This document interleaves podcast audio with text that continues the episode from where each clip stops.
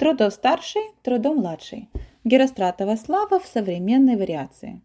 В греческой мифологии есть предание об уроженце города Эфеса по имени Герострат, который из честолюбия и желания обессмертить свое имя сжег великолепный храм Артемиды, считавшийся в древнем мире одним из семи чудес света.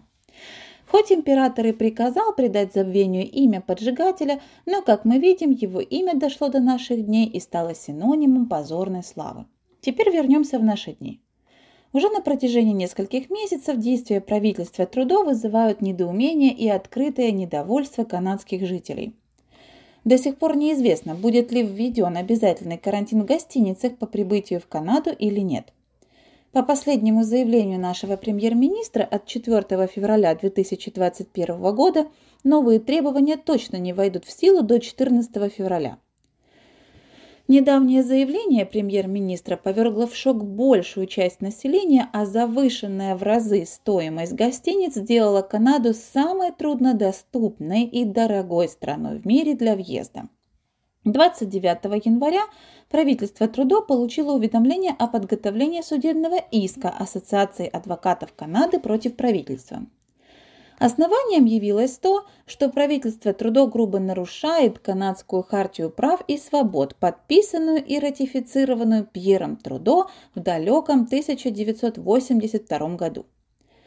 Ирония состоит в том, что Хартия была железобетонным гарантом свобод ганадских граждан, установленная отцом нашего нынешнего премьер-министра, а также всегда являлась примером демократии для всех стран в мире. В то время как сын отца канадской демократии грубо позволил своему правительству не только игнорировать Хартию, но и грубо нарушать ее. В чем же соль? По Конституции канадское правительство обязано придерживаться баланса во всех его проявлениях и придерживаться принципа more good than harm – меньше вреда, больше пользы. Как мы видим, происходит полностью обратное – за последний год собралось огромное количество данных, в которых видно даже среднестатистическому обывателю, что ответ канадского правительства на пандемию и меры, применяемые для борьбы с ней, наносили, наносят и продолжают наносить больше вреда, чем пользы. Последние нарушения и ограничения прав и свобод, такие как право въезжать и покидать Канаду, право на свободу и безопасность, право не быть незаконно задержанным и находиться в заключении, право на адвоката, право не быть осужденным без суда и следствия, так называемая презумпция невиновности, является дополнительным грубейшим нарушением основных свобод Хартии. Последние события о незаконном заключении канадцев, которые прибыли в Канаду, имея отрицательный тест на коронавирус, всколыхнули все адвокатское сообщество, так как базовые права на свободу, свободу передвижения и частную жизнь, положенные нам канадской конституцией, были грубо нарушены. В иске канадскому правительству говорится, Канада не Китай и не Куба, не Республика Чили под предводительством диктатора Августа Пиночета, не Испания под Франциско Франко и не теократический Иран, мы не готовы позволить вам и вашему правительству превратить Канаду в репрессивную страну, где нет уважения к правам и свободам человека.